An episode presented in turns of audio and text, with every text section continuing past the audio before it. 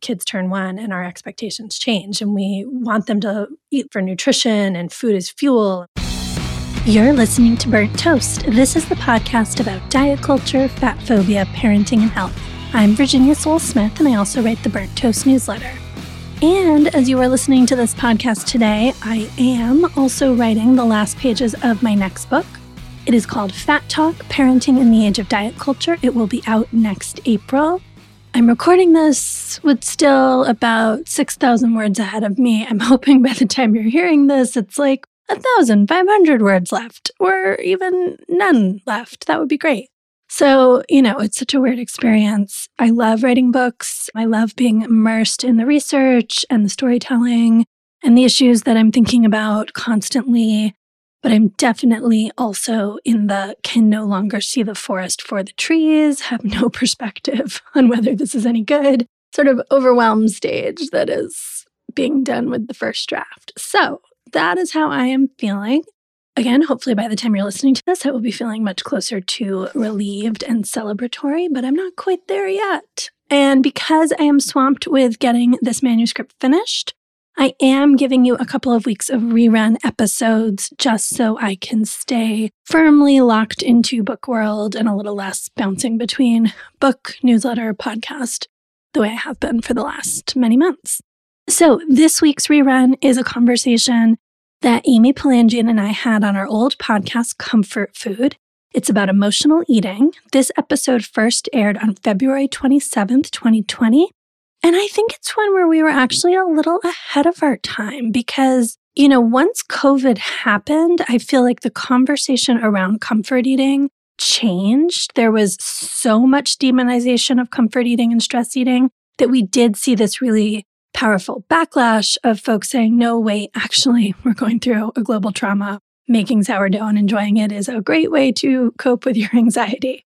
And, you know, a lot of that's what Amy and I are talking about in this episode. So we are longtime fans of comfort eating. It's why we named the podcast Comfort Food and emotional eating as a benign coping strategy. And it's something I continue to talk about a lot all the time. You know, the importance of reclaiming these coping strategies for yourself, of removing the guilt and shame because that's what causes them to feel so harmful. You know, a lot of what we talk about may not feel entirely new to you if you've been following Burnt Toast for a while. But I do think we hit a lot of the key points really well. And if you are struggling with feeling okay about feeding yourself in any way, it should be a really useful listen. So here's me and Amy, but first, a quick break. Okay, it is time to read another of your podcast reviews. Thanks so much for sending these in, guys. They really mean a ton. This one is from C.M. Baker, and they write I found Virginia through her and Amy Palanjian's Comfort Food podcast, RIP. But good news, Sam, because you're getting it again this week. I fully credit her with changing my relationship to eating and shaping how I fed my child from the very start, very much for the better. I recommend her work as the entry point with friends who are daily struggling with the effects of diet culture all the time. And I'm just so excited to finally be able to recommend more of her in my favorite media. Thank you so much, Sam. That is awesome to hear. Yes, I love doing the podcast. It is so interesting to hear from folks about whether they listen or read the transcripts, but it does seem like having an audio component to these conversations is so important and so helpful. So I'm really grateful to all of you who are listening. So if you have thoughts to share about Burnt Toast, whether it's the newsletter or the podcast, leave a review in your podcast player and I will read it here on the air sometime. You know, if it's nice. Maybe not even if it's not nice. We'll see. Whatever you want to say, reviews and ratings are such a key way to support the show because the more ratings and reviews the podcast gets in Apple and Spotify, the more we will find new listeners. So thank you for taking a moment to do that. The other key way you can support the show is to become a subscriber to the Burnt Toast newsletter. Just click the link in your episode description or go to virginiasolesmith.substack.com. It is just $5 a month or $50 for the year. You will also get full access to the Burnt Toast newsletter, which includes reported essays and my monthly Ask Virginia column. And you'll become a part of the Burnt Toast community with commenting privileges and our super awesome Friday thread discussions. So go to virginiasolesmith.substack.com to learn more. Hello, and welcome to episode 64 of Comfort Food. This is the podcast about the joys and meltdowns of feeding our families and feeding ourselves. So, this week we are going to explore the concept of emotional eating and some of the myths and misconceptions that can come up, and also to talk about is it okay to eat when you're not physically hungry? I'm Virginia Sole-Smith. I'm a writer, a contributor to Parents Magazine and New York Times Parenting, and I'm the author of The Eating Instinct Food Culture, Body Image, and Guilt in America, which is out in paperback now, and it has such a pretty new cover. Maybe I'll get Amy to put a picture in the show notes. You guys should definitely check it out. Anyway, I write about how women relate to food and our bodies in a culture that gives us so many unrealistic expectations about those things.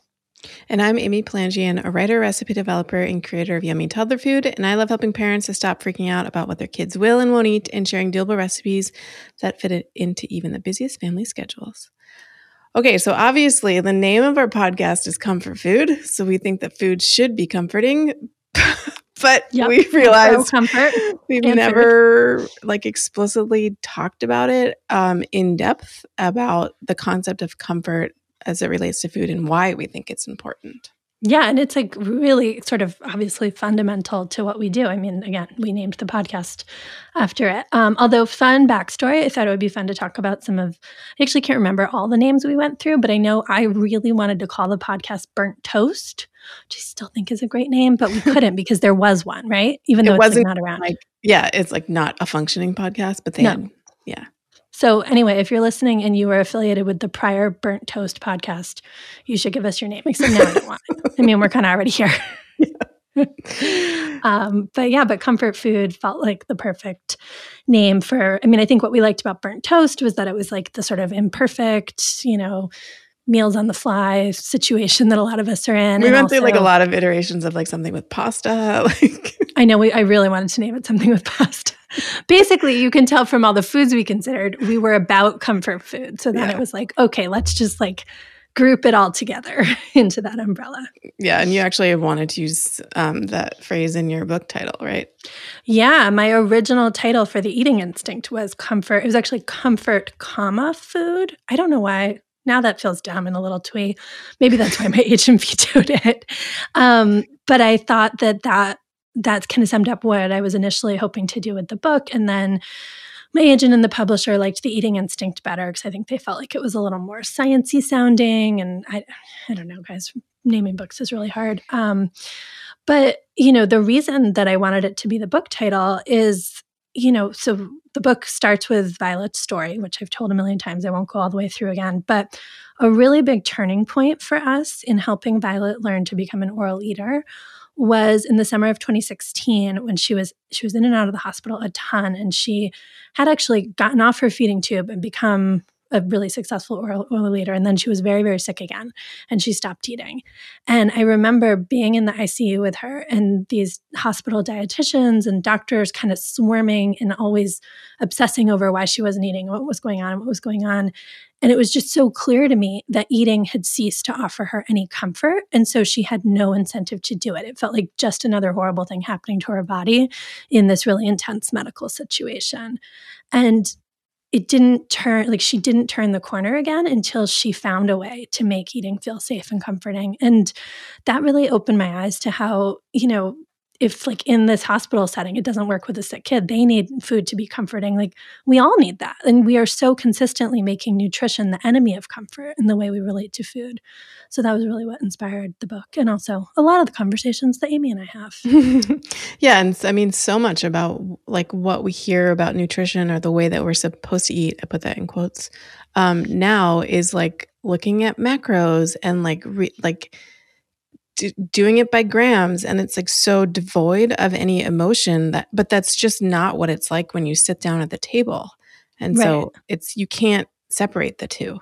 Right. I mean it literally doesn't work without it. And you know i think any of us who have successfully fed a baby you sort of intrinsically get why comfort matters. Like you see it is absolutely essential to a baby eating that they feel safe and comfortable. And then it's this like really cozy bonding joyous experience to feed a baby for both the parent and the child. But then it's like suddenly kids turn one and our expectations change and we want them to eat all these different foods. But now it's like for nutrition and food is fuel. And we want them to think of food as just this way to like, you know, grow their bodies, but not, we're just much more anxious about comfort, even though we are, bi- I mean, you know, a lot of the research I did for the book really showed like we are biologically programmed to seek comfort in food. This is a feature, it's not a bug. We evolved to do it because human survival depends on us eating so often. Like we have to eat very regularly, and babies in particular have to eat over and over and over again all day long. And so, if we didn't find it inherently pleasurable and comforting, we wouldn't do it, especially, you know, generations ago when food was scarce and it was hard to do. And so, like, we need this. This is this is fundamental to the whole thing. Mm-hmm. Um, so last week, so I had his 12 month checkup, and on the little paper that they give us, it was like, Your baby should be weaned off a bottle at this point. And I was like, mm, Well, well, there, taking, well, there. like, let's let's back up and look at like the emotional attachment that that baby might have. like, yeah. um, yeah. And it's also like for adults, it's been drilled into us that we're supposed to eat when we're hungry and stop when we're full. And mm-hmm. if we mm-hmm. eat for any other reason, then like we're doing something wrong, we feel guilty and we've failed ourselves.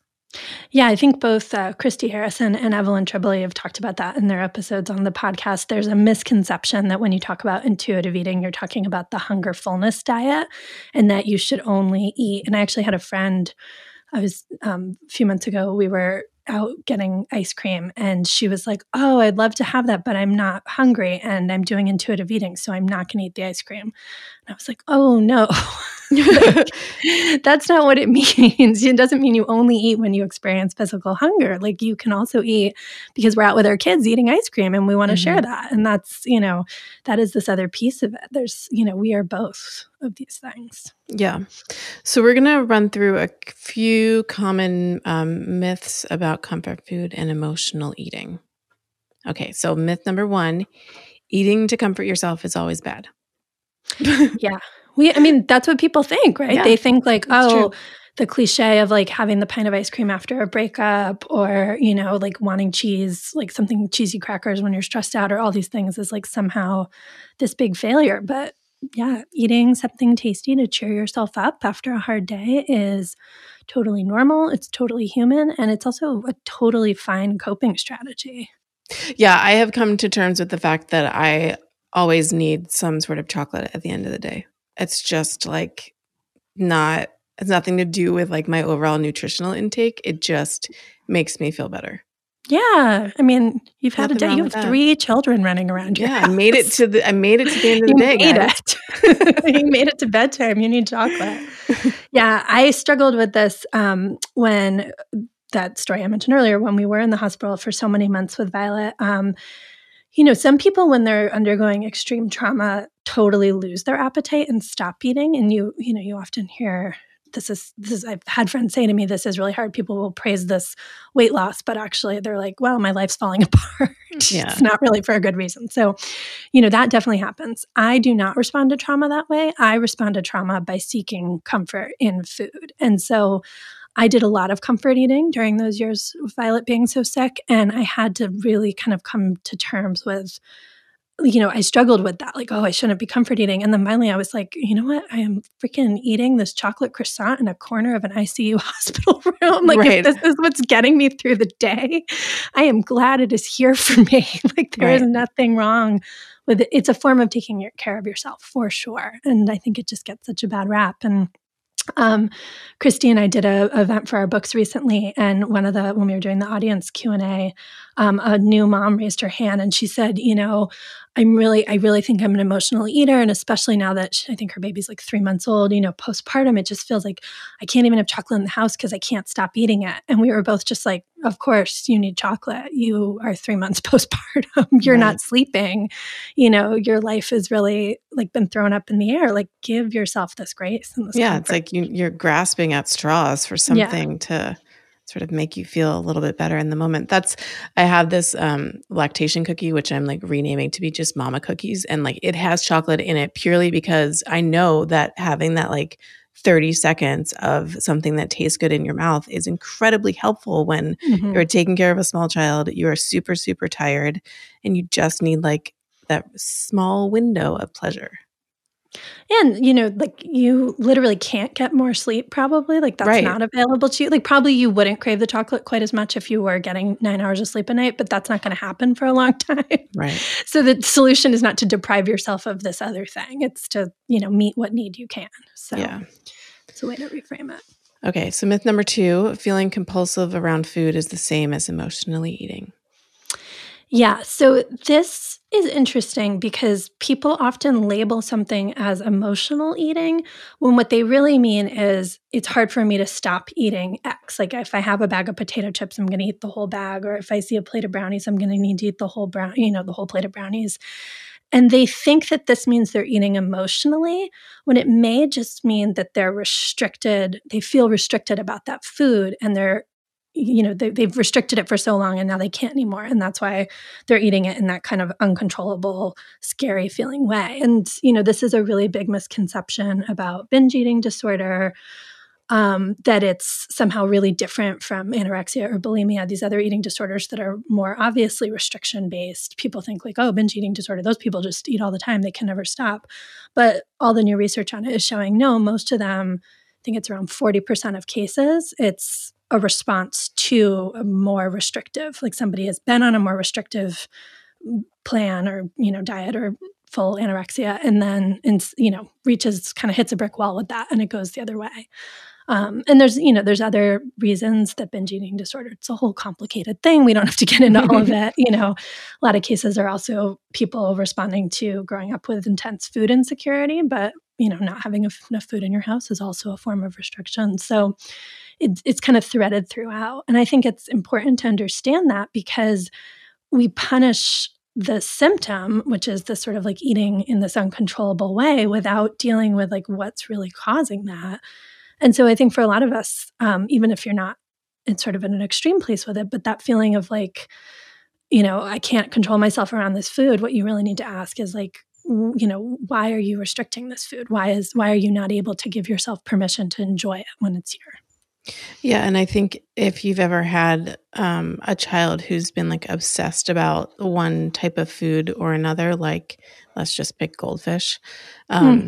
and then you buy goldfish and allow them to have them for snacks, like they, or you know, you don't hide them or just like restrict them in any way, they lose a lot of their appeal, and so yes. like that becomes very clear that they weren't necessarily wanting to have them so badly because they love them so much. It was the feeling that they love they love them and also they were not allowed to have them. Right, right, right. So there's not yeah, the love is not the problem. It was the restriction that was the problem.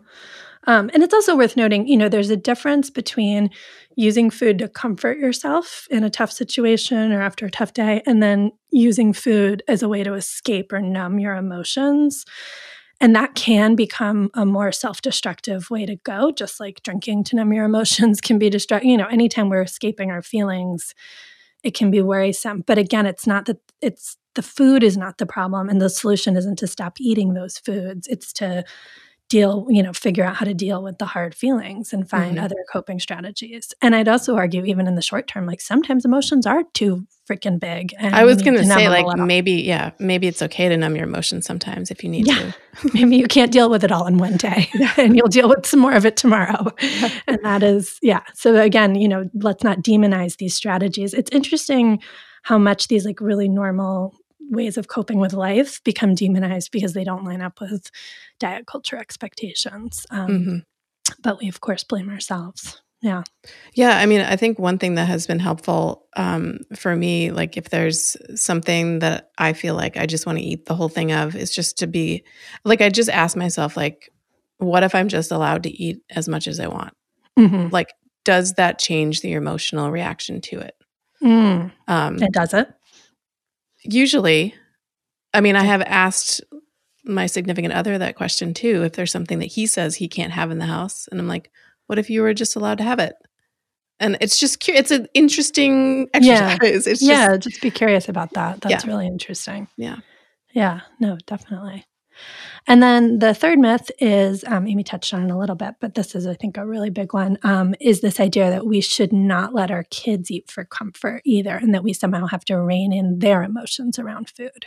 Yeah. And so, like, back to the baby example. Um, so, right now, I mean, we talked a little bit about weaning, and I mean, we're not weaning, but like, it's a little bit on my mind. Um, and so, like, no matter when Selway's last bottle was, when I pick him up at daycare, he always wants me to breastfeed him. And that's obviously not about hunger. Like, he could have yeah, had a bottle within an hour and he wants to do that because it's how he connects with me. Right. He And, like- to see his mama. Yeah, and like it's a totally normal like that would not be something that would be upsetting to anyone. Like that's very easy to mm-hmm. understand. And I mm-hmm. think like taking that a few years forward when the child isn't breastfeeding but also like has that relationship with food, it would be like kind of weird if they weren't comforted by food in some ways. Yeah. Yeah. I mean, again, this is this is something that's part of the human experience. Like it is speaking as someone who had a kid who found no comfort in food, it is terrifying actually Yeah. when you actually take it all the way to that extreme place. And, you know, one of the like most like powerful memories of my life is the first time I saw Violet take comfort from food. She was uh, you know, a little older than Selway and kind of snuggled on my lap, like eating an apple. And you know what the food was doesn't matter. It was just i suddenly had this experience of like oh oh she associates me and food and comfort all together again the way she should. And it's so powerful. And Yeah. we were also talking a little before we started recording about you know seeing our kids use food in this way is actually like really it's a sign that they they are self-regulating. Like if your kid is in a bad mood and does take some comfort from you know beatrix often will if something falls apart for her, you know, she immediately says, Where's my Abby? which is her lovey. And then, like, I need my snack cup. and, you know, I'm not worried that she's like addicted to the goldfish or whatever's in the snack cup. It's like, she's like, Oh, I need some comfort right now. That's pretty cool to see. Yeah, I think it's it's helpful if you think of it as I mean like I I don't know that I would want a child to always turn to food for comfort just as like I would want for myself to have different options of things that would make me feel better. Yes. But I think having it in the arsenal with other things can be super helpful. I mean, we had a situation where one of the girls was able to calm themselves down after like a pretty horrific screaming battle um, with like some crackers, a cucumber, and a book. And like yeah. there's nothing wrong in that situation. No, situation. it's like, so many great tools. Yeah. Yeah. Like so many great strategies that she's using there. yeah, and I think like when that happens as a parent, your react your like initial reaction might be like, "Uh oh, like sh- I know she's not hungry. I'm supposed to be teaching her to honor her like hunger cues." But at the same time, I think we need to be aware that like sometimes we have to look at the bigger context and realize that in that moment that was a helpful choice. Yeah, absolutely. I mean, I really talk about comfort as the third eating instinct. Like that's, you know, we've got hunger and fullness, but comfort is this other really important one. And um, Jennifer Barry's talked about that too, that it is an internal drive kids have to seek comfort. And so, you know, don't dismiss that, even if it feels at odds with their hunger. Um, but yes, of course, just as eventually Selway will not need to nurse the second he sees you at the end of the day. Um, and you will find some, you know, or when we were weaning Beatrix's bottle, we had to find, like, I, I think I talked about in that episode, um, episode uh, 37, um, we talked about how she wanted to read the exact same bedtime book like every night for two weeks while we were dropping the bottles because that was like the new comfort thing. She wanted Curious George over and over and over. And so, you know, we can definitely encourage kids to find these other tools, but don't be afraid of the food as a tool. Mhm. Um, and I did also, so this was on my mind after the Super Bowl. I mean, I was thinking about how like holiday foods can offer this type of, or food traditions Yeah. can be comforting in this way too, because, um, so we had this, my husband grew up with his, he didn't have a TV, but his grandparents did. And so on Super Bowl Sunday, he went to his grandparents and his grandfather made him root beer float. And so he's always wanted to share that tradition with us. And like at this point in time, my girls don't like the carbonation in drinks. Like they don't like carbonated drinks. Mm. So they don't like soda. And so the idea of having soda poured on ice cream is like ruining ice cream for them. And so Mm. they were like, we just want the ice cream. And I, I don't know, I root beer float's like not my favorite thing. Like give me, I don't, so, uh, but I realized like after it, I was like, okay, I didn't handle that well because this is something that means a lot to him. There could have been a way that we could have all shared that experience, taking comfort in the food experience, but not like just got. Do you know what I'm trying to say? Like there was a bigger meaning to that Right. that was The- more the- than just the food. Yeah, I mean, he wanted to like tell the story of drinking Yeah. root beer floats with his granddad and that kind of thing, and you could have shared that while possibly serving the root beer in glasses separate Or from the like ice you know, like we could have showed the girls what happened when that we pour the the. It could have been like, look. oh yeah, this there's like the cool science experiment. Yeah, like there could have been ways that we could have all shared the experience without like the way that it turned out just was kind was like really disappointing. No, Um, but like at the you know often. yeah, yeah, but it, I mean this happens. I mean now with a lot of people having very specific dietary restrictions, like this happens at the holidays where the Mhm. foods that you once were able to share with everyone you sort of can't, and then how do you have that same like where do all of those feelings go about those foods that you love right. when you can't right. share them in the same way? Yeah, no, that's really tough. And you see this on both sides. You see both the person with the restriction struggling to sort of Mhm. enjoy their holiday in the same way.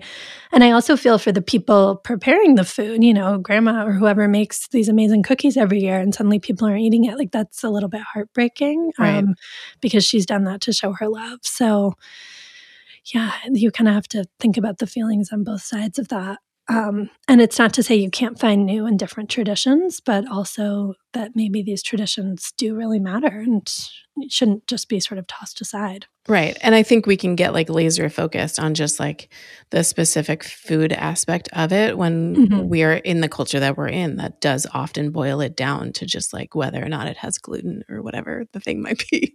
Right, right, right, right. No, I mean, there's so much talk around the holidays about like how there, there's too much focus on food. And to my mind, it's like, it's so sad that we can't just let this be about food because it is. Because again, that's very fundamental to human experience to celebrate through food is something that every culture around the world does. Like this is this is part of what we do. So Right. Yeah, being able to enjoy that and appreciate it for what it is. And then it doesn't have to dominate in this intense way because, again, you've removed the restriction around it. You can take the comfort from it without feeling this sort of compulsive, out of control thing around it. hmm Okay. Do you guys have questions? Questions about emotional eating, comfort food? We're we're here to take them on. Want to want me to find the old list of other podcast names?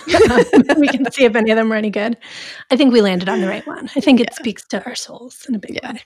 Well, if you guys do have com- uh, questions, feel free to send them to us at comfortfoodpodcast at gmail.com or you can find us on social and DM us. Thanks so much for listening to Burnt Toast. Once again, if you'd like to support the show, please subscribe for free in your podcast player and tell a friend about this episode. And consider a paid subscription to the Burnt Toast newsletter. It's just $5 a month or 50 for the year. You get a ton of cool perks and you keep this an ad and sponsor free space. Find out more at virginiasolesmith.substack.com. The Burnt Toast podcast is produced and hosted by me, Virginia Sole-Smith. You can follow me on Instagram and Twitter at the underscore solesmith. Our transcripts are edited and formatted by Corinne Fay, who runs at Sell Trade Plus, an Instagram account where you can buy and sell plus size clothing. The Burnt Toast logo is by Deanna Lowe. Our theme music is by Jeff Bailey and Chris Maxwell, and Tommy Harron is our audio engineer. Thanks for listening and supporting independent, anti diet journalism.